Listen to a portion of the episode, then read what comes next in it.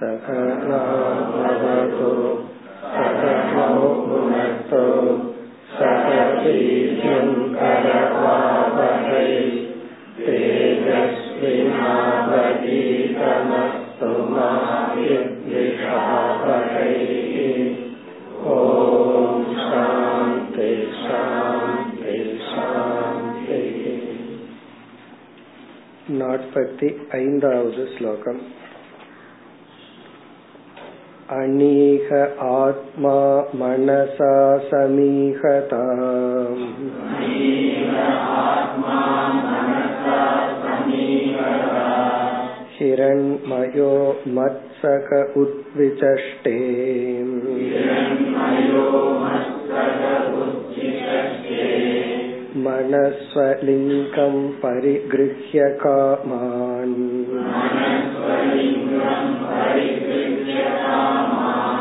जुषन् निबद्धो गुणसङ्कतोऽसौ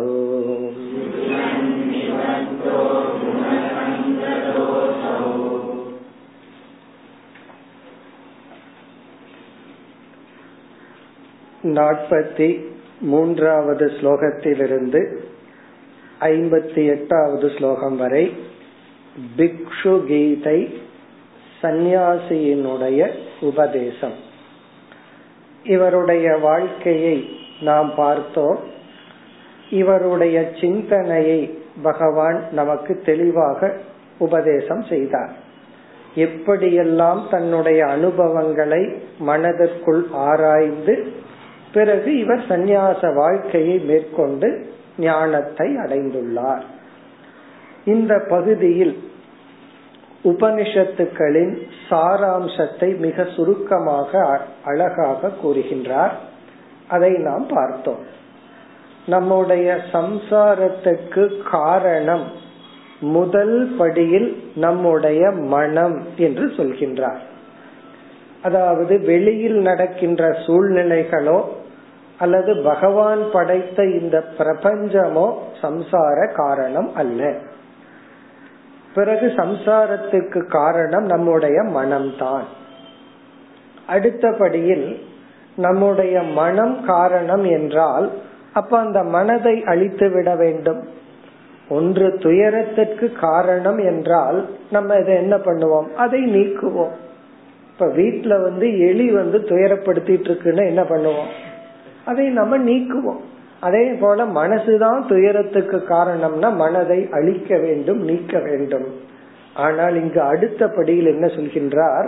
மனதில் இருக்கின்ற இரண்டு விதமான தோஷம்தான் துயரத்திற்கு காரணம். எந்த மனம் துயரத்திற்கு காரணமா இருக்கோ அந்த மனதில் இருக்கின்ற இரண்டு குற்றங்களை நீக்கிவிட்டால் அதுதான் மோக்ஷத்துக்கும் காரணம். நம்ம ஜீவன் முக்தின்னு சொல்லும் பொழுது அங்க ஜீவன் முக்திங்கிற வார்த்தைக்கே என்ன பொருள் என்றால் மனதுடன் மோக்ஷத்தை அனுபவித்தல். விதேக முக்தி என்றால் இந்த உடலும் மனதும் அந்தந்த தேவதைகளுடன் சமஷ்டியில் கலந்து விடுதல். இப்ப ஜீவன் முக்திங்கிற வார்த்தையிலேயே மனதை வைத்துக்கொண்டே மோட்சத்தை அடைதல் முக்தியை நாம் அனுபவித்தல். அப்படி என்றால் மனதை அழிப்பது நம்முடைய சபாவம் அல்ல அல்லது லட்சியம் அல்ல. பிறகு மனதில் இருக்கின்ற இரண்டு தோஷம். அதுல ஒரு தோஷம் வந்து மனசக பரவசத்துவம் அல்லது பலகீனத்துவம்னு பார்த்தோம். மனம் வந்து பலகீனத்துடன் இருத்தல் நோய்வாய்ப்பட்டு இருத்தல் பிறகு அடிமைப்பட்டு இருத்தல். இரண்டாவது மனசக அபிமானித்துவம். இந்த மனம் எதை நான் சொல்லுதோ அங்கு ஒரு தவறு இருக்கின்றது. இந்த மனசு வந்து எது உண்மையிலேயே நானோ அதை நான் சொல்லணும். அதை விட்டுட்டு தான் அல்லாத ஒன்றை நான் சொல்றது மனதினுடைய இரண்டாவது பலகீனம். இனி ஆசிரியர் என்ன பண்ண போறார்? இந்த பிக்ஷு முதல் தோஷத்தை நீக்கிறதுக்கு உபாயத்தை சொல்லுவார் இரண்டாவது தோஷத்தை நீக்குவதற்கு உபாயத்தை சொல்ல போறார். இப்ப முதல் தோஷத்துல மனம் பலத்தை அடையும். மனம் சுதந்திர தன்மையை அடையும். இரண்டாவது தோஷத்தை நீக்கும் பொழுது மனதிற்கு ஞானம் ஏற்படும் அறிவு கிடைக்கும்.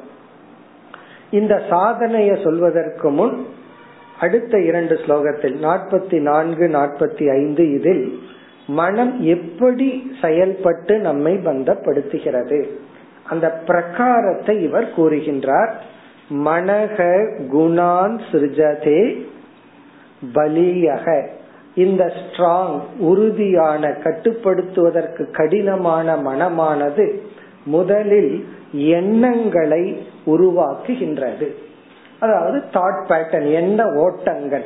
அந்த எண்ண ஓட்டங்கள் வந்து சாத்விகமான ஓட்டமா இருக்கலாம் ராஜசமான அல்லது தாமசமான எண்ண ஓட்டங்கள்.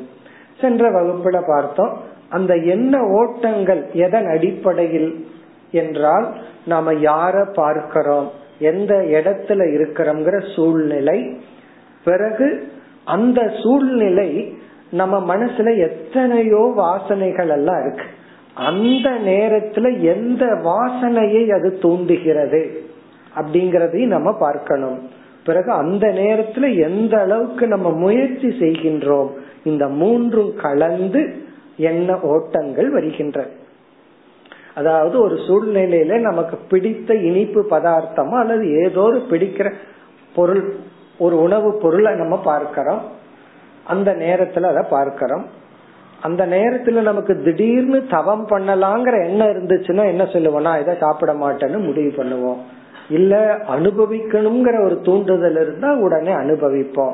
அதை எவ்வளவு அனுபவிக்கிறோம்ங்கிற செல்ஃப் எஃபர்ட் இருக்கு. ரெண்டோட நிறுத்துறோமா? ஆறாவது வடையில நிறுத்துறோமா? பத்தாவது வடையில நிறுத்துறோமா? அந்த இடத்துல முயற்சி. சாப்பிடற முயற்சி ஒரு இடத்துல நடந்துட்டு இருக்கு இனியொரு என்ன நிறுத்து நிறுத்துங்கிற முயற்சி இனி ஒரு இடத்துல நடந்துட்டு இருக்கு ரெண்டு முயற்சியும் நடக்குது. முயற்சி பண்ணாம சாப்பிட முடியாது. ஒரு ஒருத்தர் அப்படித்தான் இவ்வளவு ஒரு ஒரு அரை கிலோவோ கால் கிலோ முந்திரி பருப்பு கையில் எடுத்து வச்சுட்டு என் முன்னாடி அநியாயம்னு சொல்லிட்டு சாப்பிட்டே இருக்கு வாயில போட போட இதெல்லாம் அநியாயம் இதெல்லாம் அநியாயம் அப்போ ஒரு புத்தி என்ன பண்ணுதுன்னா நீ செய்யறது அநியாயம். நான் சொல்லல அவரு சொல்ற அவர் அதை சொல்லிட்டே சாப்பிட்டு காலி பண்ணிட்டார். இது என்ன ஒரு முயற்சி வந்து இது செய்ய வேண்டாம். இனி ஒரு முயற்சி அனுபவிக்கலாம். இதெல்லாம் கலந்து நம்முடைய எண்ண ஓட்டங்கள். அதுதான் முதல்ல சொல்ற பிறகு ததச்ச விலக்ஷணாணி கர்மாணி. அதற்கு பிறகு சாத்விக ராஜச தாமசமான செயல்கள் நம்மிடமிருந்து உருவாகின்றன. எல்லா எண்ணங்களும் செயலாவதில்லை. எந்த எண்ணம் உறுதியா இருக்கோ அந்த எண்ணம் செயலாக வடிவெடுக்கின்றது நம்ம ரெஸ்பாண்ட் இப்ப இவர் சாப்பிடுறதுங்கிறது ஒரு ரெஸ்பாண்ட் அதுக்கப்புறம் என்னன்னா தேபியக சவர்ணாகா சிறுதயக அதற்கு தகுந்த பலன் அதாவது இங்க சிறுத்தினா சம்சாரம் அதற்கு தகுந்த சம்சாரம் இவருக்கு கிடைக்கின்றது. இப்படி நம்ம வாழ்ந்துட்டு இருக்கிறோம் ஆகவே இந்த ஸ்லோகத்துல மறைமுகமா என்ன சொல்றார் என்றால் உன்னுடைய மனதை பலப்படுத்த வேண்டும். அந்த மனதினுடைய பரதந்திரம் விஷயங்களை சார்ந்து இருக்கின்ற புலன்களுக்கு அடிமையாகி இருக்கின்ற தன்மையை மாற்ற வேண்டும். அத மறைமுகமா சொல்ற அதற்கு அடுத்த பிறகு வந்து சாதனையை சொல்லும் போது தெளிவா சொல்லுவார். பிறகு நாற்பத்தி ஐந்தாவது ஸ்லோகத்துல அந்த அபிமானத்துவத்திற்காக பேசுகின்றார். ஸ்திதி என்ன? உண்மை என்ன? உண்மையிலேயே மனம் வந்து எதை நான் சொல்ல வேண்டும்? யார் உண்மையிலேயே நான்? அதை இங்க குறிப்பிட்டு ஆத்ம ஞானத்தை நமக்கு கொடுக்கின்றார். இதுதான் மனசு உண்மையிலேயே நான் சொல்லணும். அதாவது நான் இப்படி இருக்கையில் நான் என்ன பண்றேன்? இந்த மனதை என்னுடையதாக்கி கொண்டு அனாத்மாவில் அபிமானம் வச்சு சம்சாரியா இருக்கின்றேன் அப்படிங்கறத கூறுகின்றார். இப்ப ஆத்ம ஞானத்தை சொல்றார். அநீகக ஆத்மா. அநீகன செயலற்ற. பாப புண்ணியம் என்கின்ற எந்த பலனையும் உருவாக்காமல் இருக்கின்ற எந்த கர்மத்தையும் செய்யாத ஆத்மா மனசா சமீகதா. மனதுடன் மிக அருகில் மனதை பிரகாசப்படுத்தி கொண்டும் ஹிரண்மயக சைத்தன்ய சொரூபமாகவும் மத் சகக. உண்மையிலேயே இந்த மனம் மோட்சத்துக்கு சாதனையாக எனக்கு நண்பனாக இருக்கின்ற இந்த மனம் உத்விச்சஷ்டே நான் ஆத்மா. அனைத்தையும் சாட்சியாக பார்க்கின்ற சொரூபம். உத்விச்சஷ்டேனா நான் பார்த்து கொண்டு இருக்கின்றேன். இதுதான் யதார்த்தம். இதுதான் உண்மை. ஆனால் மனக ஸ்வலிங்கம் பரிகிருஹ்ய அசௌ. இந்த கடைசி சொல் அசௌ. இந்த ஸ்லோகத்தினுடைய கடைசி சொல் அசௌ ஜீவக. இந்த ஜீவன் மனக மனதை இந்த மனதிற்கு ஒரு அடைமொழி போடுற ஸ்வலிங்கம் ஆத்மாவை காட்டி கொடுக்க உதவி செய்கின்ற. ஸ்வலிங்கம்னா ஆத்மாக்கு அடையாளமாக உள்ள. ஆத்மாவை காட்டி கொடுக்கின்ற உதவி செய்கின்ற இந்த மனதை பரிகிரிய நான் என்று எடுத்துக்கொண்டு இப்ப இந்த ஜீவன் என்ன பண்றான்? மனதை தான் என்றும் மனம் அபிமானிக்கின்ற இந்த உடலை நான் என்றும் எடுத்துக்கொண்டு தவறாக அபிமானித்துக் கொண்டு காமான் ஜுஷன் விதவிதமான இன்பங்களை எல்லாம் அனுபவித்துக் கொண்டு குண சங்கதக இந்த உலகம் கொடுக்கின்ற இன்பங்களில் அடிமையாகி பற்றுக்கொண்டு நிபத்தக அவன் பந்தப்பட்டிருக்கின்றான். இனி அடுத்த ஸ்லோகத்திலிருந்து இரண்டு பலகீனத்திலிருந்து நாம் வெளிவர இரண்டு சாதனைகளை கூற போகின்றார். அதாவது சுருக்கமா சொல்லிட்டார் சம்சாரத்துக்கு யாரும் காரணம் இல்லை. ஒரு உதாரணத்துக்கு ஒரு ஆறு பேர்த்த எடுத்துட்டார். இந்த ஆறு தத்துவங்கள் காரணமான இல்ல. உன்னுடைய மனம்தான் இந்த சம்சாரம்ங்கிற ஒரு நாடகத்தை நடத்தி வருகின்ற மனம்தான் காரணம். அந்த மனதுல ரெண்டு தோஷம். அந்த இரண்டு தோஷத்துக்கு என்ன பரிகாரம் இனி அடுத்த ஸ்லோகத்திலிருந்து சாதனைக்கு வருகின்றார் அல்லது பரிகாரத்திற்கு வருகின்றார் நாற்பத்தி ஆறு दानं स्वधर्मो नियमो यमश्च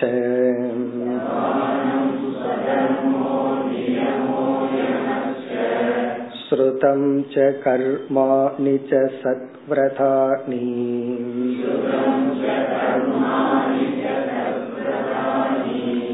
सर्वे मनो निग्रहविलक्षणान्ताः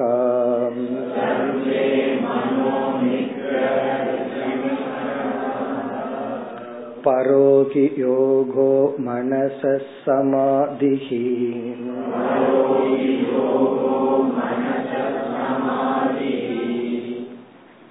இந்த நாற்பத்தி ஆறாவது ஸ்லோகத்திலிருந்து நாற்பத்தி ஒன்பதாவது ஸ்லோகம் வரை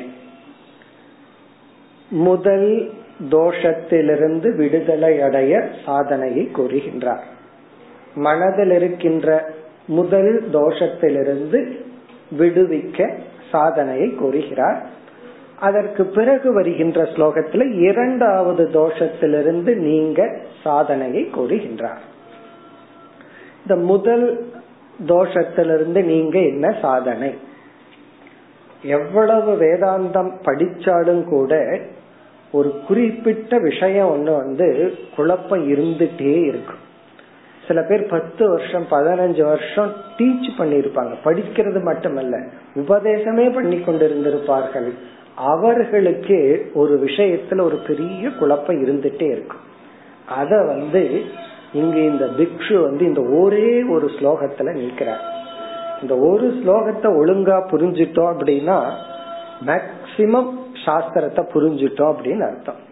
இப்ப இவர் என்ன கூறுகின்றார் என்றால் அந்த அந்த சந்தேகம் குழப்பம் எதை குறித்தது என்றால் மோக்ஷங்கிற லட்சியத்திலுக்கு யோகத்தினுடைய ரோல் அல்லது பங்கு. மோக்ஷம் அப்படிங்கிற லட்சியத்திற்கு the role of yoga in moksha இதுலதான் பெரிய குழப்பம். மோக்ஷங்கிற லட்சியத்துக்கு யோகத்தினுடைய ரோல் என்ன பங்கு என்ன? இத கேட்ட உடனே இப்படி எல்லாம் ஒண்ணு இருக்கான்னே நமக்கு தெரியாது. இப்படி எல்லாம் ஒண்ணு யோசிக்கணுமான்னு கூட நமக்கு தெரியாது. ஆனா இதுலதான் பெரிய குழப்பம் இருக்கு. அதாவது யோகம் அப்படிங்கிற வார்த்தை நமக்கு எல்லாம் தெரிஞ்சதுதான். அந்த யோகத்தினுடைய டெபினிஷன் இங்க சொல்ற. இந்த யோகம் எதற்காக எதுவரை அதாவது வந்து யோகம் என்பது உன்னை எதுவரை கொண்டு போய் விடும் அப்படின்னு சொல்ற இந்த இறந்ததுக்கு அப்புறம் ஜீவன் வந்து பயணம் செய்யும் பொழுது சாஸ்திரத்துல சொல்லப்பட்டிருக்கு. பல தேவதைகள் இருப்பாங்களாம். ஒரு தேவதை வந்து ஒரு ஒரு வரைக்கும் கொண்டு போய் விட்டுரும். அடுத்த தேவதை கிட்ட கொடுத்துரும். ரிலே ரேஸ் மாதிரி.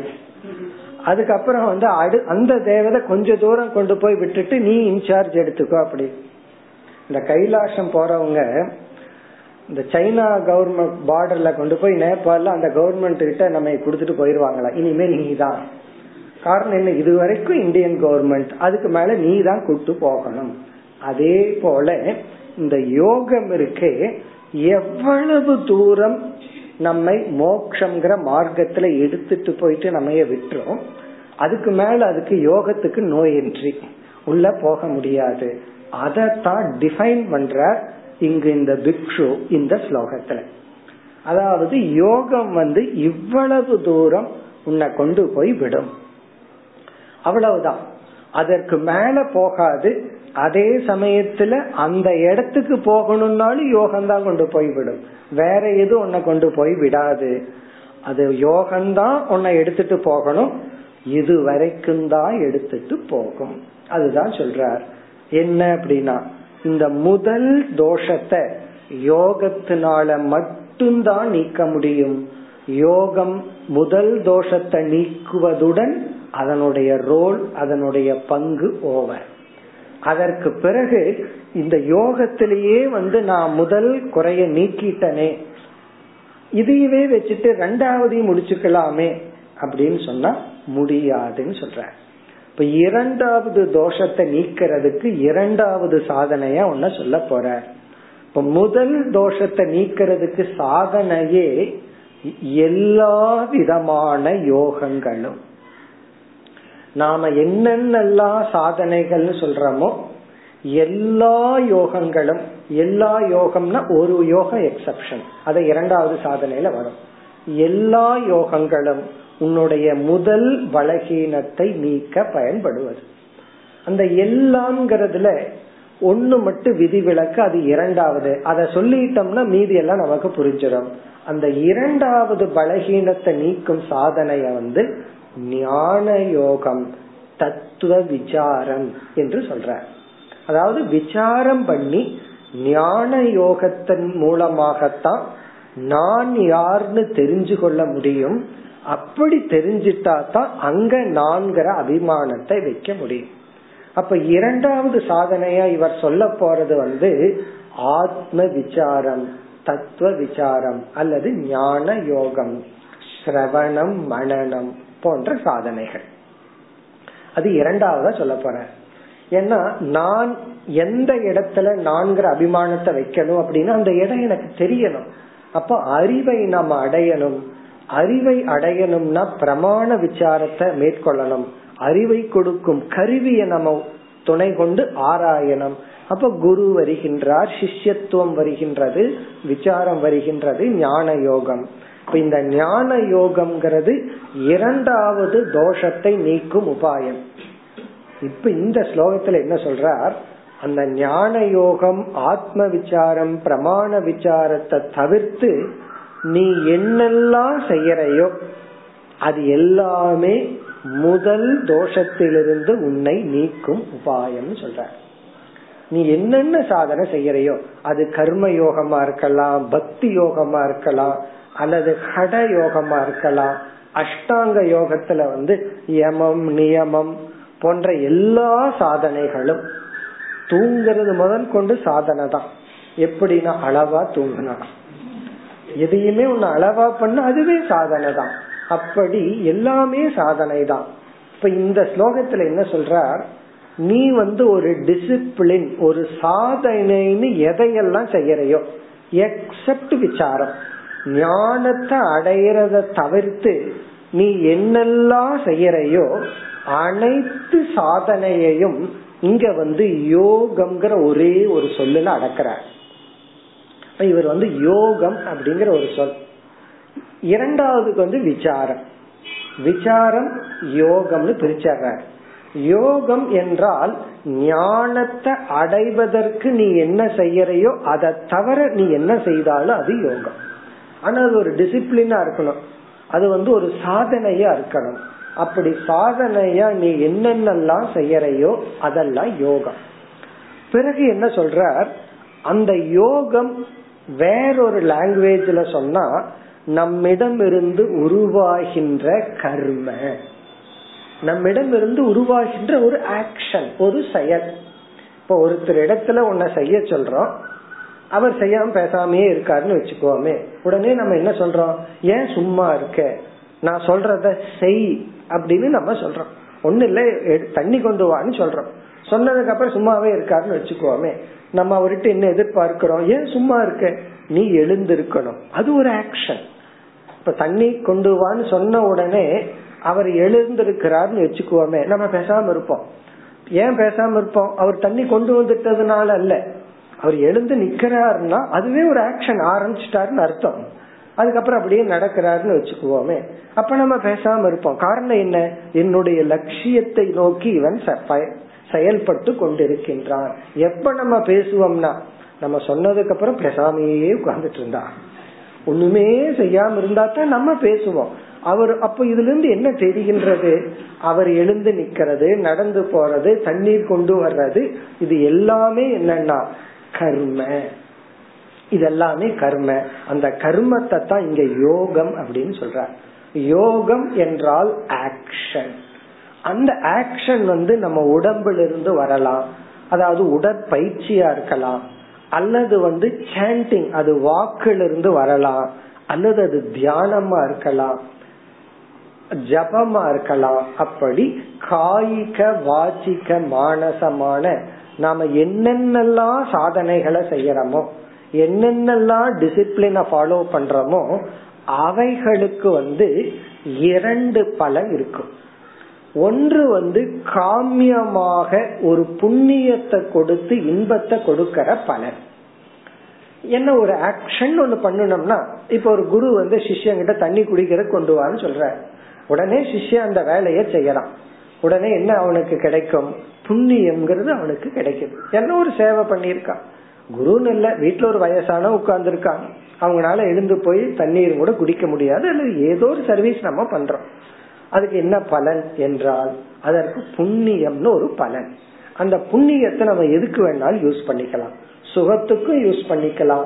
அல்லது வந்து இங்க இவர் வந்து சொல்றார். இவர் என்ன சொல்றாருன்னா உன்னுடைய உடலிலிருந்து என்னென்ன சாதனைகள் எல்லாம் வருதோ அந்த சாதனைகளை நீ எதற்கு வேணாலும் பயன்படுத்திக்கலாம். இப்ப துருவன் வந்து பெரிய தவம் பண்ணலாம் பகவான குறிச்சு. எதற்குனா எனக்கு தந்தை வேணும் ராஜ்யம் வேணும்னு சொல்லி.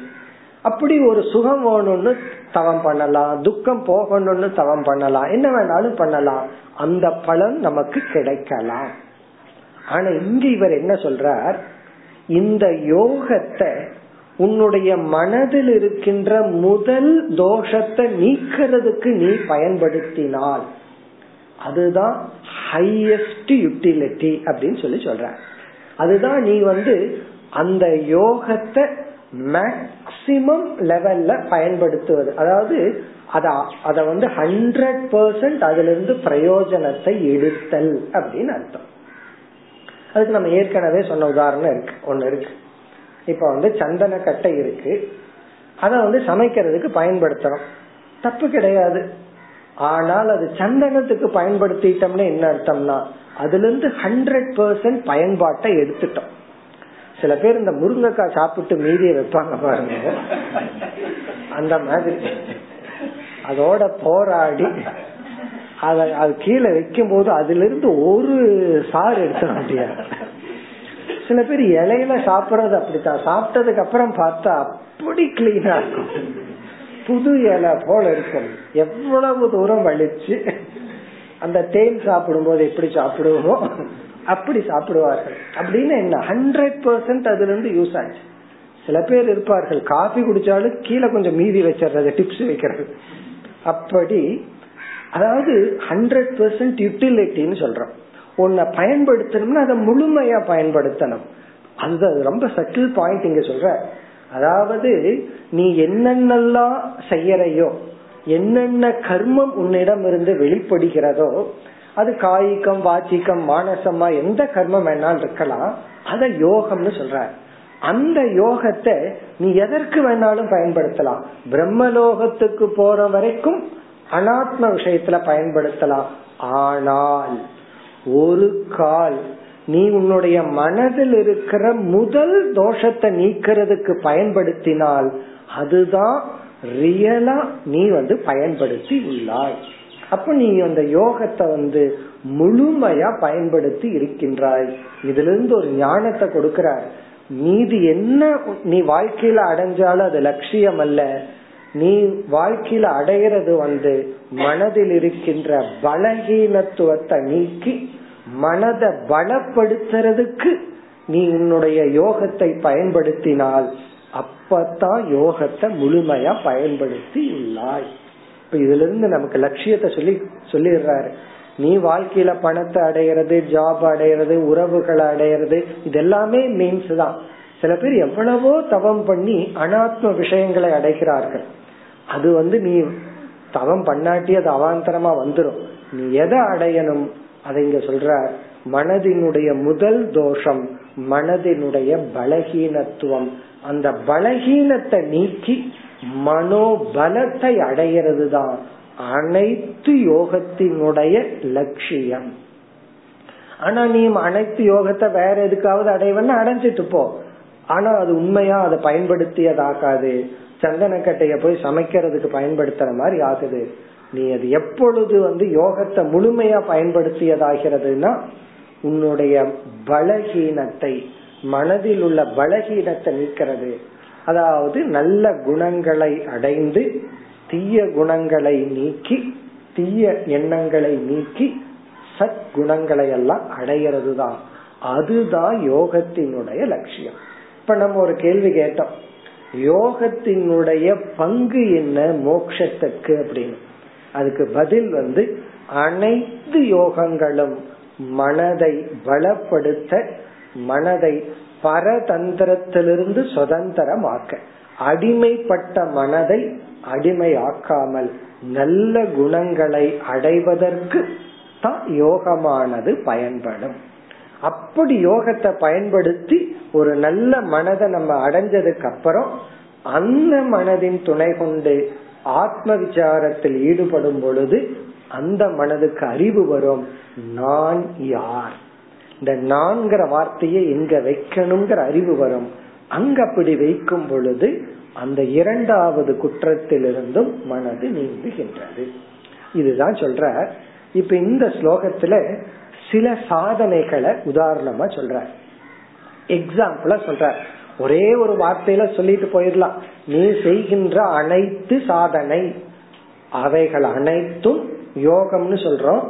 அதனுடைய கோல் என்னன்னா மைண்ட ரெடி பண்றதுதான். இதுல இருந்து இந்த மைண்ட் வந்து எவ்வளவு ஒரு வேல்யூபிள் ஆப்ஜெக்ட் அப்படிங்கறத நம்ம தெரிஞ்சுக்கணும். நம்ம வந்து வயதான காலத்துல நம்ம உடல்ல இருக்கிற எந்த உறுப்பு வேண்டுமானாலும் செயலற்று போகலாம். முன்னெல்லாம் நம்ம பத்து கிலோமீட்டர் நடக்க முடியும் இப்ப அரை கிலோமீட்டர் அரை கிலோமீட்டர்னு அஞ்சு படி ஏற முடியாம இருக்கலாம். உடல்ல இருக்கிற அனைத்து உறுப்புகளும் பலகீனத்தை அடையலாம். ஆனா கடவுள் வந்து மனதுக்கு மட்டும் ஒரு சக்தியை கொடுத்திருக்காரு. இறக்கும் வரை பலமான மனதுடன் இருக்க முடியும். அதுக்கான வாய்ப்பை கொடுத்திருக்காரு. ஆனா உடல் அப்படி அல்ல. ஸ்தூல உடல் வந்து அந்தந்த வயசுக்கு நீங்க எவ்வளவு பர்ஃபெக்டா வச்சிருந்தாலும் அந்த உடலுக்கு சில நோய்கள் வரும். இல்ல எனக்கு ரொம்ப வசதி இருக்கு. நான் இனிமேல் ஐசியூல தான் இருக்க போறேன். என்னால ஐசியூக்கு டெய்லி பணம் கொடுத்து இருக்க முடியும்னா பகவான் வந்து அங்க ஒரு வைரஸை கண்டுபிடிச்சு வச்சிருக்கேன் அதுக்கு பேரே ஐசியூ வைரஸ்னே சொல்றாங்க டாக்டர்ஸ் அந்த வைரஸ் வேற எந்த டேப்லெட் கொடுத்தாலும் வேலை செய்யாது. அதனாலதான் ஒரு ஒரு நாளைக்கு மேல ஒரு குறிப்பிட்ட பீரியடுக்கு மேல ஐசியூல இருந்து செத்துடுவார். இறந்து விடுவார்கள். ஏன்னா வெளியே வந்து ஆகணும் அப்படி இந்த உடலை எவ்வளவு பர்ஃபெக்டா வச்சிருந்தாலும் அதற்குன்னு ஒரு ஸ்டேஜ்ல அந்தந்த வயசுல அந்தந்த பலகீனம் இருக்கும். ஆனா கடவுள் மனசை எப்படி படைச்சிருக்காருனா கடைசி காலத்து வரைக்கும் பலமா இருக்கும் தன்மையுடன் படைத்துள்ளார். ஆனா இவன் ஆரம்பத்திலிருந்தே அதை பலகீனமா வச்சுட்டே இருக்கான். அந்த சாய்ஸ் இருக்கு. அதனால இங்க இந்த பிக்ஷு என்ன சொல்ற நீ செய்கின்ற அனைத்து டிசிப்ளின் யோகமும் உன்னுடைய மனதை பலப்படுத்துவதாக அமைந்தால் அதுவே போதும். அதுவரை யோகம். மனசை பலப்படுத்தினதுக்கு அப்புறம் எந்த சாதனையும் உனக்கு அவசியம் இல்லை ஒரே ஒரு சாதனை மனதுக்கு ஒரு அறிவை கொடுத்தல் அவ்வளவுதான். இதத்தான் இந்த ஸ்லோகங்கள்ல தெளிவுபடுத்த போற இந்த ஸ்லோகத்திற்குள் சென்றால் அதாவது சில சாதனைகளை சொல்ற இது போன்ற சாதனைகளுடைய லட்சியம் என்ன? இந்த சாதனை எல்லாம் எதற்காக? அதுல முதல் மனுஷனுக்குன்னு செய்ய வேண்டிய சாதனைய எதை சொல்றாரு இந்த பிக்ஷு?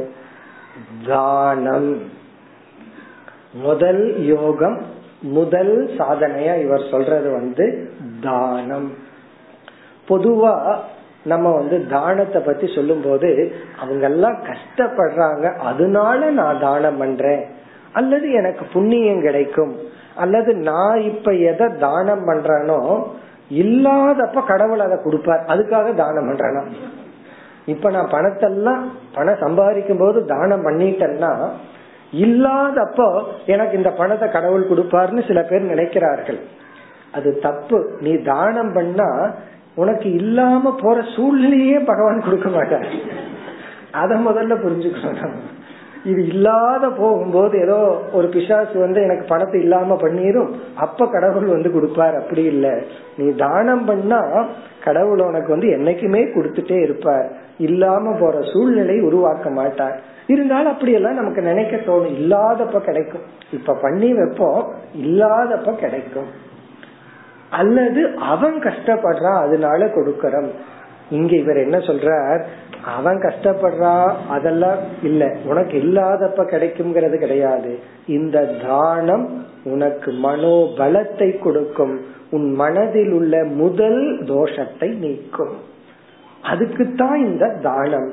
அதனால தானம் வந்து உண்மையிலேயே நம்முடைய மனதில் உள்ள குறையை நீக்குவதற்கு நாம் இந்த தானம் செய்கின்றோம். இனி இரண்டாவது ஜென்ரலா சொல்லிட்டேன் ஸ்வதர்மக. நீ செய்கின்ற அனைத்து கடமைகளும். ஸ்வதர்மகன்னு உன்னுடைய டியூட்டி உன்னுடைய சொதர்மம் என்னென்னலாம் இருக்கோ அவைகள் அனைத்தும். நம்ம சொல்லுவோம் நான் என் கடமையை செய்யறதுக்கு காரணம் என் குழந்தைகளுக்காக. நான் வாழ்றதே என் குழந்தைகளுக்காக. அல்லது நான் வாழ்றதே என்னுடைய தாத்தா அல்லது அம்மா வயசான தாய் தந்தைக்காக. அல்லது யாரையாவது சொல்லுவோம் நான் உனக்காகத்தான் வாழ்றேன் அப்படின்னு ஆனால் நம்முடைய கடமையை நாம் செய்வது இங்கு இந்த பிக்ஷு என்ன சொல்றார்? உன்னுடைய மனதில் உள்ள குறையை நீக்குவதற்காக. அதாவது பலகீனத்துவம் மனதை பலப்படுத்துவதற்கு தான் கடமைகள். சந்தேகமே இல்லை. நம்ம வந்து கடமைய அன்றைய நாள் கடமையை நம்ம செஞ்சிட்டோம் அப்படின்னா நம்ம மனசு ரொம்ப திருப்தியா இருக்கும். இந்த குழந்தைகளே ஹோம்ஒர்க் பண்ணிட்டு டிவி பார்க்கட்டும். ஹோம்ஒர்க் பண்ணாம டிவி பார்க்கட்டும். ஹோம்ஒர்க் பண்ணிட்டு பார்க்கும்போது அது எல்லாத்தையும் மறந்து சந்தோஷமா பண்ணணும். ஹோம்ஒர்க்கோட பார்க்கும்போது உள்ள பயத்தோடயே பார்த்துட்டு இருக்கும் நாளைக்கு டீச்சர்கிட்ட ஆன்சர் பண்ணணுமே. அதே போலதான் நமக்கும் ஹோம்ஒர்க் எல்லாம் இருக்கு. அவங்க அவங்க கடமையை செஞ்சுட்டு நம்ம ரிலாக்ஸ்டா இருந்தோம் அப்படின்னா நம்ம வந்து அந்த ரிலாக்ஸேஷனை சந்தோஷமா அனுபவிக்க முடியும். இல்ல அப்படின்னா அதையும் கூட சந்தோஷமா அனுபவிக்க முடியாது. இப்ப ஸ்வதர்மகன்னா அந்தந்த ஆசிரமம் அந்தந்த வர்ணத்தில் இருப்பவர்கள் அந்தந்த சூழ்நிலையில செய்ய வேண்டிய கடமைகள் எல்லாமே எதற்குனா வேற எந்த லட்சியமும் கிடையாது. புண்ணியம் கிடைக்கும் சொன்னா அதெல்லாம் செகண்டரிங்கிறார் பலன் உன்னுடைய மனதில் இருக்கின்ற முதல் தோஷத்தை நீக்கும் அதாவது மனதை பலப்படுத்தும் மனதை உறுதிப்படுத்தும். மனதில் உள்ள நோய்களை நீக்கும். கோபம் பொறாமை பயம் போன்ற நோயை நீக்கி ஆரோக்கியமான மனதை கொடுக்கறதுக்கு தான். அதனால நம்ம என்ன சொல்லலாம்? எல்லா யோகங்களும் ஃபார் மைண்டினுடைய ஹெல்த் மன ஆரோக்கியத்துக்காகத்தான். அதாவது மென்டல் ஃபிட்னஸ் அவ்வளவுதான். மனதை ஆரோக்கியமா வச்சிருக்கிறதுக்கு தான் எல்லா யோகமும். தானம் ஸ்வதர்மக. அடுத்தது வந்து நியமக. நியமக என்றால் பதஞ்சலி வந்து அஞ்சு நியமங்களை சொல்லியிருக்கார். கடமைகளுக்கு அப்பாற்பட்டு சில நியமங்கள் எல்லாம் இருக்கு. அதாவது வந்து சௌச்சம் தபக சந்தோஷக அப்படின்னு சொல்லி சில நியமங்கள் அஞ்சு சொல்லியிருக்கார். பகவான் இந்த இடத்துல கிருஷ்ணர் வந்து உத்தவ கீதையில நியமக யமக அப்படின்னு சொல்லி பனிரெண்டு சொன்னார். கொஞ்ச நாளைக்கு முன்னாடி நம்ம பார்த்திருக்கிறோம். பனிரெண்டு நியமங்கள் பனிரெண்டு யமகன்னு சொல்லி பதினான்காவது அத்தியாயத்துல முப்பத்தி மூன்று முப்பத்தி நான்கு இந்த இரண்டு ஸ்லோகத்துல இந்த உத்தவ கீதையின் பதினான்காவது அத்தியாயத்துல இந்த இரண்டு ஸ்லோகத்துல வந்து பனிரெண்டு நியமங்களும் பனிரெண்டு யமம்னு சொன்னார். அது பதஞ்சலி சொன்ன அஞ்சோட இவர் ஒரு சிலதை சேற்றி கொண்டார் இவைகளெல்லாம் என்னன்னா நாம ஸ்பெஷலா செய்யற தவங்கள். நியமக செய்யப்பட வேண்டியது. அடுத்தது யமக. யமக அப்படின்னு சொன்னா யம நியமம். இதுவும் பதஞ்சலி சொன்னதுதான். இவைகள் எல்லாமே என்ன எதற்குனா இந்த சாதனைகள் எல்லாமே உன்னுடைய மனதினுடைய ஆரோக்கியத்துக்காக இந்த மனதினுடைய ஆரோக்கியத்துக்கு தான் யமங்கள் நியமங்கள் பிறகு நீ செய்யற கடமைகள் தானம். அடுத்தது ஸ்ருதம். ஸ்ருதம் என்றால் சாஸ்திரத்தை ஓதுதல். சாஸ்திரத்தை கேட்டல் சாஸ்திரத்தை ஓதுதல். அதாவது சில சமயங்கள்ல நல்ல பாடல்களை நம்ம கேட்டுட்டே இருப்போம். சாஸ்திரத்தை கேட்டுட்டு இருப்போம் அல்லது சாஸ்திரத்தை நம்ம சேன் பண்ணிட்டு இருப்போம் அது ஸ்ருதம். அப்புறம் கர்மாணிச்ச விதவிதமான தவங்கள். கர்மானின விதவிதமான தவங்கள். ஒவ்வொருத்தரும் ஒவ்வொரு விதமான தவங்கள் எல்லாம் செய்வார்கள். ஆனா மேலோட்டமா ஒவ்வொருத்தரும் ஒவ்வொரு தவம் செய்யும் போது ஒரு சங்கல்பம் இருக்கு. இப்ப யாராவது ரெகுலரா கோயிலுக்கு போயிட்டு இருந்தா அல்லது ஏதாவது ஒரு கிரிவலம் வர்றது ஏதாவது ஒரு தவம் செய்தால் அல்லது விரதம் இருக்கும் மத்தவங்க உடனே என்ன கேட்பாங்க தெரியுமோ? என்ன வேண்டுதல்? அதான் ஃபர்ஸ்ட் கொஸ்டின் உங்கள் இடத்துல வர்றது என்னன்னா நீங்க ஏதாவது சொல்லி ஆகணும். இல்ல நான் சும்மா பண்ண அதுக்கு சும்மா பண்றேன் என்ன வேண்டுதல்? ஏதாவது ஒண்ணு செய்தால் உடனே வேண்டுதல் ஒண்ணு இருக்கணும். என்ன வேண்டுதல்? நம்ம வந்து மனோ நிகிரகம்னு சொன்னா அது அவங்களுக்கு புரியாது. மனசுல வச்சுக்கிறோம் அவங்களுக்கு ஏதாவது ஒண்ணு சொல்லி உன்ன போல ஆளுங்க வீட்டுக்கு வராம இருக்கிறதா அப்படின்னு ஏதாவது ஒண்ணு சொல்லி அப்படி என்ன வேண்டுதல்? அதாவது ஏதாவது ஒரு காமிய லட்சியம் இருக்கணும். இல்ல அப்படின்னா நம்மால எது எதுக்கு இது சும்மா செய்யற? அது யாராவது கீத வேதாந்தம் படிச்சு என்னாச்சு? உனக்கு என்னாச்சு? நல்லா தானே இருந்த. இப்ப ஏதாவது ஒண்ணு ஆயிருக்கணுமா? இது உலக வழக்கு. இதெல்லாம் நம்ம மாத்த முடியாது. இப்படி இருக்குன்னு நம்ம தெரிஞ்சுக்கிறோம். ஏன்னா இது வந்து நம்ம ரத்தத்துல ஊறி இருக்கு. ஒரு கர்மம்னு பண்ணுனா உடனே பலனை மனசுல வைக்கணும். இங்க இவர் இந்த பிக்ஷு என்ன சொல்றாரு? நீ பலனை வை. எதை பலனா வை வைக்க வேண்டும்? மன ஆரோக்கியம். இதெல்லாம் எனக்கு நல்ல மனசு வேணும்னு செய்யற. இது காமியம் கிடையாது. இத காமிய கர்மத்துல போடக்கூடாது. இப்ப மன ஆரோக்கியம் எனக்கு நல்ல மனதிற்காக. பொதுவா பகவான் இடத்துல என்ன காப்பாத்துன்னு கும்பிடுவோம். நல்ல மனசு வேணும்னே நமக்கு வழிபட தெரிவதில்லை. அதைத்தான் இங்க அறிமுகப்படுத்துற பிறகு அடுத்தது சத் விரதானி. ரொம்ப அழகான சொல். சத் விரதானி. நல்ல நல்ல விரதங்கள். சத் விரதானி. விரதங்கள். விரதம்ங்கிற வார்த்தைக்கு நமக்கு அர்த்தம் தெரியும். விரதம்னா வெறும் சாப்பிடாம இருக்கிறது மட்டும் அல்ல அது ஒரு விரதம்.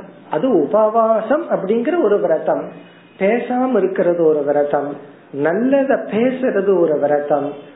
சேன் பண்றது ஒரு விரதம். ரெகுலரா நமக்குன்னு ஒரு டிசிப்ளின் வச்சிருக்கிறோமே அது எல்லாமே ஒரு விரதம் தான். அதுல இங்க சத்துங்கிற வார்த்தைய போடுறார்.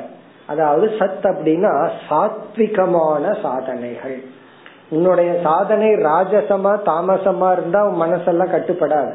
மனசு கெட்டுதான் போகும். பலகீனம் தான் அடையும். இப்ப சத் வரதானினா நல்ல உனக்கு ஆரோக்கியத்தை கொடுக்கின்ற நல்ல விரதங்கள். நல்ல விரதங்கள்னா எதெல்லாம் நமக்கு உடலையும் மனதையும் பலப்படுத்துமோ அப்படிப்பட்ட விரதங்கள். இந்த முதல் இரண்டு வரியை நம்ம ஒரே ஒரு வார்த்தையில சொல்லலாம் சர்வாணி கர்மாணின்னு சொல்லி உன்னுடைய உடலிலிருந்து உருவாகின்ற அனைத்து கர்மங்களும் அல்லது சர்வாணி சாதனானின்னு சொல்லிடலாம். எல்லா சாதனைகளும். காலையில எழுந்திருக்கிறதுல இருந்து தூங்குறது வரைக்கும் அல்லது டுவெண்ட்டி ஃபோர் ஹவர்ஸ் என்னென்னலாம் பண்றையோ அனைத்தும். எதை தவிர விசாரத்தை தவிர. ஞானத்தை அடையணுங்கிற விசாரத்தை தவிர ஏன்னா அது செகண்ட் சாதனையில வந்துருது. அறிவை அடையணும்னு நீ என்ன செய்யறையோ அதை தவிர மீதி எல்லா சாதனைகளும் அந்த மூன்றாவது வரி தான் முக்கியமான வரி. சர்வே. சர்வே எல்லா சாதனைகளும் மனோ நிகிரக லக்ஷணாந்தாக.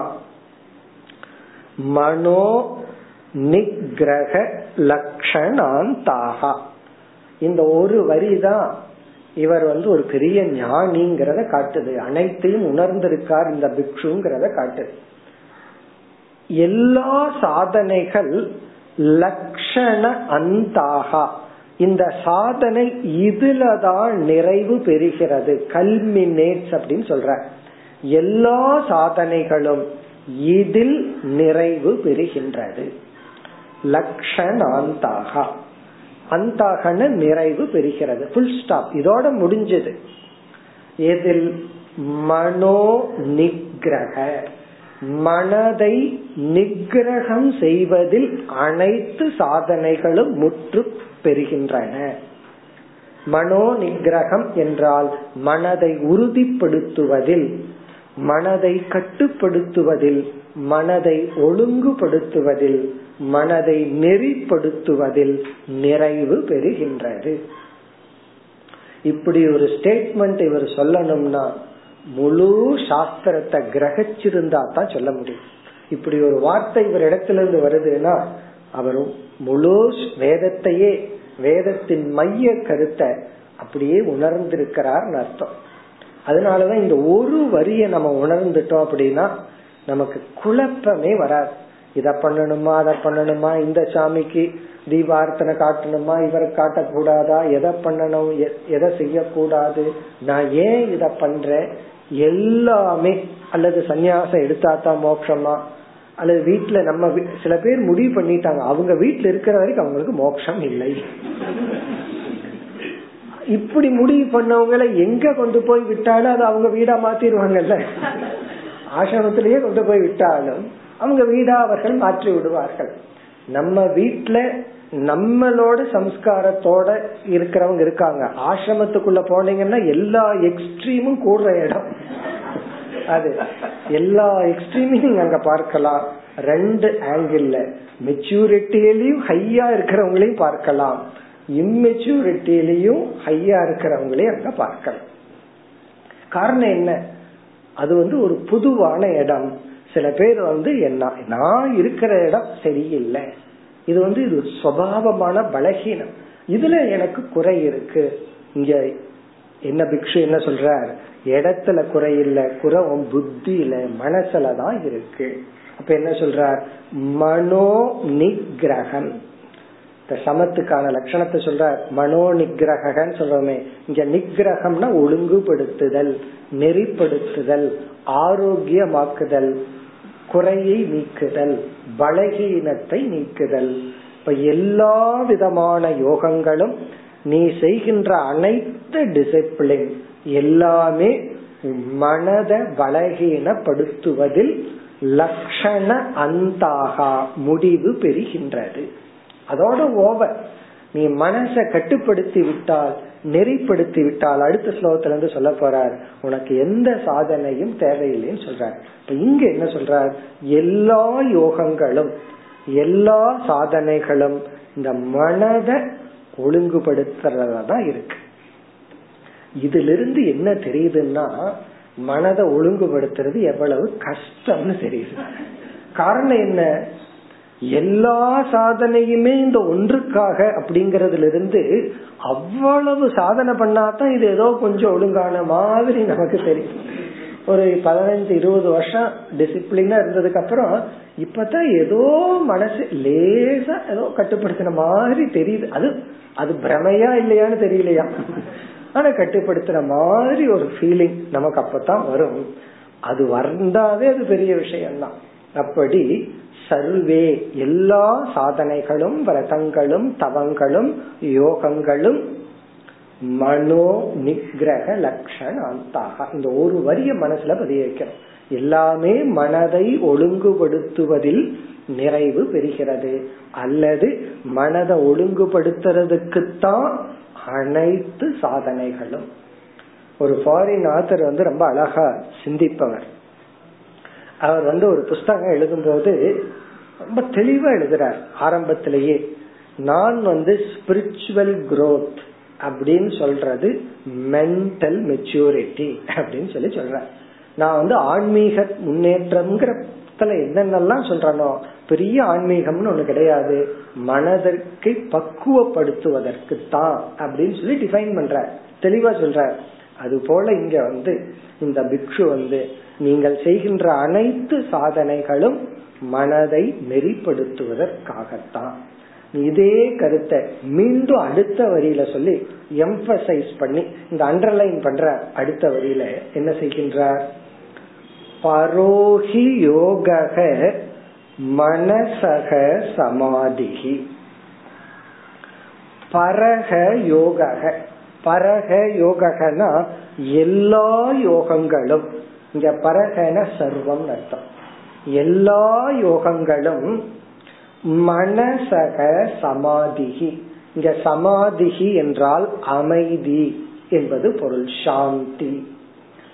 மனசக சமாதிகி மனத சாந்தி படுத்துறது தான் எல்லா யோகத்தினுடைய இலக்கு லட்சியம் அல்லது மென்ட் ஃபார் எல்லா யோகங்களும் எதற்காக உருவாக்கப்பட்டுள்ளதுன்னா மனசக சமாதிகி மனதை அமைதிப்படுத்துறதுக்கு தான் எல்லா யோகங்களும்.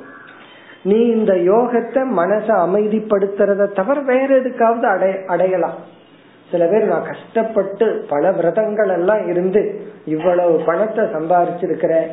அது யோகத்தினுடைய பலன் கர்மத்தினுடைய பலன் தான் கடைசியில எவ்வளவு மன அமைதியை இழந்திருக்கிறேன்னு கொஞ்சம் கால்குலேட் பண்ணுனா அது ஃபுல்லா இழந்துட்டேன். சில பேர் அப்படித்தான் சொல்லுவாங்க. எல்லாம் இருக்கு மன அமைதி மட்டும் இல்லை. அப்புறம் எல்லாம்ங்கிறதுக்கு என்ன அர்த்தம்? ஒருத்தன் சொல்றான் எனக்கு எதுவுமே இல்லை மனசு அமைதி இருக்கு அப்படின்னா அவங்கிட்ட எல்லாம் இருக்குன்னு அர்த்தம். அதனால மனசக சமாதிகி அதனால நமக்கு பணம் இல்ல கடன் இருக்கு கஷ்டம் இருக்கு உடம்புல எல்லா நோய் இருக்கு. இது எதுவுமே குறை கிடையாது. மன அமைதி அடைந்து விட்டால் மன அமைதி அடையல அப்படின்னா என்ன இருந்தாலும் அது குறைதான். அதுல நிறைவில்லை. மனசே அமைதி அடையலைன்னா பிறகு வேற என்னதான் இருந்து என்ன பிரயோஜனம்? மனம் அமைதி அடைந்து விட்டால் என்னதான் இல்லைன்னு நம்ம சொல்லுவோம். அப்படி சொல்லிட்டோம்னா அங்க மன அமைதி இல்லைன்னு அர்த்தம். மன அமைதி இருந்து விட்டால் எந்த குறையும் குறையாக தெரியாது. எந்த நோயும் நோயா தெரியாது. எல்லா நோய்களும் தவமாக தெரியும். ஒரு ஒரு சாமிஜிக்கு பிளட் டெஸ்ட் எடுத்தாங்க. அவர் நல்லா தான் இருந்த. தப்பா ஏதோ ஒரு கவுண்ட் காமிச்சிருச்சு அது அந்த லேப் செஞ்ச வேலை அது. அவருக்கு தெரியாதல்ல. உடனே வந்து அவர் மனதுல என்ன தோன்றுச்சு அப்படின்னா கடவுள் வந்து மேலும் தவம் செய்ய வாய்ப்பு கொடுத்திருக்கார். என்ன உடனே எண்ணெய சாப்பிடக்கூடாது அதை சாப்பிடக்கூடாது அந்த ரிசல்ட்ட பார்த்து டாக்டர் லிஸ்ட் போட்டுருவாருல்ல. அப்ப என்னன்னா ஐயோ இப்படி ஆயிடுதுன்னு நினைக்கல. மேலும் தவம் செய்ய வாய்ப்பு கிடைச்சிருக்கு. யோசிச்சு பாரு. அப்படி நினைச்சிட்டா என்ன கஷ்டம்? யாரு நம்ம கஷ்டத்தை கொடுத்துட முடியும்? என்ன கஷ்டம் தான் வந்துருது உடல என்ன நோய் வந்தாலும் அது ஒரு தவம் அது ஒரு சத் விரதம் அப்படி வாழ்க்கையில மன அமைதியை அடைஞ்சிட்டோம்னா எதையும் அடைய வேண்டியதில்லை அதுக்கு மேல இழக்கிறதுக்கு ஒண்ணு அடையிறதுக்கு ஒண்ணு இல்லை இழக்கிறதுக்கு ஒண்ணு இல்லை. மன அமைதியை அடையலைனா எதையும் இழக்கிறதுக்கு இல்ல அடையிறதுக்கு ஒண்ணு கிடையாது. அதத்தான் சொல்ற ஆகவே இது ஒரு அழகான முக்கியமான ஒரு ஸ்லோகம். அதாவது எல்லா யோகங்களும் மனசை நெறிப்படுத்துறதுக்கே தவிர சில சித்திகளை அடையவோ புகழை அடையவோ அல்லது மற்றவனோட நான் மேலானவன்னு காட்டிக்கிறதுக்கோ அல்லது இன்னொரு நூறு வருஷம் எக்ஸ்ட்ரா இருக்கிறதுக்கோ அல்லது தண்ணியில நடக்கிறதுக்கோ அல்லது தண்ணிக்குள்ள போய் உட்காந்துக்கிறதுக்கோ அல்ல. எல்லாம் எதற்குனா மனச அமைதியா வச்சுக்கிறதுக்கு தான் இந்த அமைதியை நம்ம அனுபவிக்கிறோம். எல்லாம் ஆர்டரா இருக்கும்போது அந்த மனதைய அனுபவிக்கிறோம். இது வந்து சூழ்நிலையில வரக்கூடாது. எல்லாம் ஆர்டரா இருக்கு. அதனால நான் சந்தோஷமா இருக்கேன். அப்படி இருக்காது. மாறி மாறி சூழ்நிலைகள் வரும். எல்லா சூழ்நிலைகளிலும் மனம் கட்டுப்பாடுடன் இருக்க. இங்க மனோ நிகிரகன்னு சொல்லும் பொழுது இனி ஒரு கருத்து இருக்கு. அதர்மமான இன்பத்துக்கு மனம் நாடாத தன்மையை அடைதல். நமக்கு எப்ப கஷ்டம் வருதுன்னா அதர்மமா இன்பம் அனுபவிக்கணுங்கிற ஒரு வேகம் வரும் பொழுதுதான் நம்ம தவறு செய்யறோம் மத்தவங்களையும் நம்மளையும் ஹர்ட் பண்ணிக்கிறோம் பாவம் எல்லாம் பண்றோம். சப்போஸ் நம்ம மனதுக்கு ஒரு ஸ்ட்ரென்த் வருதுன்னு வைய என்ன ஸ்ட்ரென்த்னா தர்மத்துக்கு உட்பட்ட இன்பத்தை தான் மன அனுபவிக்கிறதுக்கு நாடுது. ஒரு இன்பம் அது தர்மத்துக்கு உட்பட்டு இல்லை அப்படிங்கும் போது அந்த இன்பம் வேண்டான்னு மனசு சொல்லுதுன்னு வச்சுக்கோமே. கற்பனை வந்து பார்ப்போம் எப்படி இருக்கும். பாரதி பாடின மாதிரி பாடிடுவோம். எத்தனை கோடி இன்பம் வைத்தா இறைவான்னு சொல்லி. காரணம் என்ன? அதர்மம்னு தெரிஞ்சிட்டா. இந்த இன்பம் அதர்மம் அப்படின்னு தெரிஞ்சிட்டா மனசு வேண்டான்னு சொல்லுது. அதுதான் மனோ நிகிரக ஏன்னா சில பேர் கேட்பாங்க இந்த மனசு எனக்கு அடங்கிடுச்சா இல்லையாங்கிறது எப்படி தெரியும்னா அதுக்கு என்ன ஸ்கேல் அதுக்கு ஒரு அடிக்கொள் வேணுமல்ல ஸ்கேல் வேணுமல்ல அது ஸ்கேல் என்ன அப்படின்னா ஒரு இன்பத்தை நேச்சுரலா மைண்ட் நாடும். ஒரு கம்ஃபர்ட்ட நாடும். ஒரு இன்பத்தை நாடும். அது தர்மம் அல்ல அப்படிங்கிற அறிவு வந்த உடனே அந்த இன்பத்திலிருந்து நம்ம விலகும் சக்தி இருந்தால் மனசு கட்டுப்பட்டுடுதுன்னு அர்த்தம். பரவாயில்ல யாருக்கு தெரியும் யாருக்கு தெரிய போகுது? அப்படின்னு மனசு சொல்லுச்சுன்னு வச்சுக்கோமே. அல்லது இந்த ஒரு முறை இந்த லட்டை சாப்பிட்டுக்கிறேன் அப்புறம் பாத்துக்கிறேன் சாப்பிட்டு அப்புறம் மாத்திரை சாப்பிட்டுக்கிறேன் அப்படின்னு சொல்லுதுன்னா மனசு கட்டுப்படலின்னு அர்த்தம். அப்படி அவங்கவுங்களுக்கு என்னென்ன ஸ்கேல் இருக்கோ எது வேணாலும் வச்சுக்கலாம். அப்படி மனம் அமைதியை அடைதல் கட்டுப்பாட்டை அடைதல் ஒழுக்கத்தை அடைதல் ஆரோக்கியமாக இருத்தல் இதுதான் அனைத்து யோகத்தினுடைய பிரைமரி கோல் முக்கியமான பலன் அல்லது லட்சியம். மீதி எல்லாம் யோகத்திலிருந்து அவாந்தர பலன். இதுல இருந்து முதல் சாதனை என்னன்னா மனதினுடைய முதல் பலகீனத்தை நீக்கிற முதல் சாதனை எல்லா சாதனைகளும். நம்ம கேட்கும் போது ஏதோ ஒன்ன சொல்லிட்டு விட்டுருவாரு அதை விட்டு புடிச்சுக்கலாம்னு தோணி இருக்கும் ஆனா இவர் இந்த பிக்ஷு என்ன பண்ணிட்டார்? எல்லா சாதனைகளுமே உன்னுடைய மனதை நெறிப்படுத்த ஒழுங்குபடுத்த பகவான் மனதுக்கு மட்டும் வயசை கொடுக்கல. இந்த வயசு இருக்கே பர்த்டே இருக்கே அதெல்லாம் ஸ்தூல சரீரத்துக்கு தான் அதனாலதான் அறுபத்தஞ்சு எழுபது வயசு ஆன உடனே அதே வேகத்துல மனசு இருக்கிறதுனாலதான் வேகமா போய் போய் விழுந்துடுறாங்க. புரிகிறது இல்ல மனசு வேகமா இருக்கு. அத கூட்டு போற பாடி இருக்கே அதுக்கு வயசாயிடுதா புரியறது இல்ல அதே வேகத்துல போன அதே வேகத்துல ஓடுனா முன்ன நீ எப்படி வேணாலும் கைய தூக்கலாம் ஆடலாம் ஒண்ணு ஆகாது. இப்ப கொஞ்சம் வேகமா திருப்பி பார்த்தாவே கழுத்து சொல்லி நம்ம யாராவது கூப்பிட்டா முன்ன எவ்வளவு வேகமா திரும்பி பார்ப்போம்? அதே வேகத்தோட இப்ப கழுத்து இல்ல. கொஞ்சம் மெதுவா திரும்பி பார்க்க வேண்டியது இருக்கு. படத்துல ஸ்லோ மோஷன் பாக்குறோம்ல அப்படி நம்ம புரிஞ்சுக்கணும். ஒரு சாமி அப்படித்தான் சொன்னார். அவருக்கு வயசு நாற்பத்தஞ்சே இருக்கும்போது மெதுவா எல்லாம் பண்ணிட்டு இருந்தார். நான் கேட்டேன் ஏன் இவ்வளவு மெதுவா பண்றீங்கன்னு? அவர் சொன்ன வார்த்தை அழகா இருந்துச்சு. I respect the age of my body என்னுடைய உடலினுடைய வயதுக்கு நான் மரியாதை கொடுக்கறேன். அந்த மாதிரிதான் நடத்தணும் ஏன்னா வயசாயிடுது. முன்ன மாதிரி எல்லாம் ஓடி ஆட முடியாது. அப்போ மனம் என்றைக்குமே இளமையா இருக்கும். அதற்கு வயசு கிடையாது. ஆகவே நம்ம வயசாயிடுச்சு மனசு அப்படித்தான் இருக்கு அப்படின்னு கிடையாது. மனதை பலப்படுத்தலாம். இப்ப இந்த ஸ்லோகத்தினுடைய சாராம்சம் எல்லா யோகங்களும் மனதை ஒழுங்குபடுத்த நெறிப்படுத்த ஆரோக்கியப்படுத்த. நீ அடுத்த ஸ்லோகத்துல என்ன சொல்ல போற ஆப்போசிட்ட சொல்ற மனதை நீ ஒழுங்குபடுத்தி விட்டால். நீ வந்து மனச வந்து உன்னுடைய கட்டுக்குள்ள கொண்டு வந்துட்ட. அதர்மமான ஆசையை நோக்கி போகாது. டிசிப்ளினா தான் இருக்கும். அப்படின்னு நீ கட்டுப்படுத்தி விட்டால் பிறகு என்ன சொல்றார்? உனக்கு எந்த சாதனையும் இல்லை. நீ தியானம் பண்ண வேண்டாம் தானம் பண்ண வேண்டாம் யமங்கள் உனக்கு கிடையாது நியமங்கள் உனக்கு கிடையாது. யூ ஆர் ஃப்ரீ நீ எந்த சாதனையும் பண்ண வேண்டாம். அதான் அடுத்த இரண்டு ஸ்லோகங்கள்ல சொல்ல போற. அதாவது இந்த சாதனைகள் எல்லாம் எதற்குனா மனசை ஒழுங்குபடுத்துற வரைக்கும். ஒழுங்குபடுத்திட்டா நான் முன்ன இத்தனை நாளா பூஜை பண்ணிட்டு இருந்தேன். சில பேர்த்துக்கு அது ஒரு கில்ட் இவ்வளவு நாளா பூஜை பண்ணிட்டு இருந்தா விடலாமா? ஜபம் பண்ணிட்டு இருந்தா விடலாமா? இவ்வளவு நாளா இந்த இன்ஸ்டிடியூஷனுக்கு தானம் பண்ணிட்டு இருந்தேன். இப்ப நான் நிறுத்தலாமா? நான் நிறுத்தலினா அவங்க எப்படி நடத்துவார்கள்? நீ நிறுத்தலினா பகவான் வேற யாராவது மனசுல போய் கொடுக்க வச்சு அது நடக்கும். இங்க என்ன சொல்றார்? நீ அதற்கு பிறகு தானம் பண்ண வேண்டாம். இதுல ரொம்ப குறிப்பா யோசிச்சுக்கணும். அதற்கு பிறகு. சோ தானம் பண்ண வேண்டாம் ஜபம் பண்ண வேண்டாம் எந்த பூஜை பண்ண வேண்டாம்.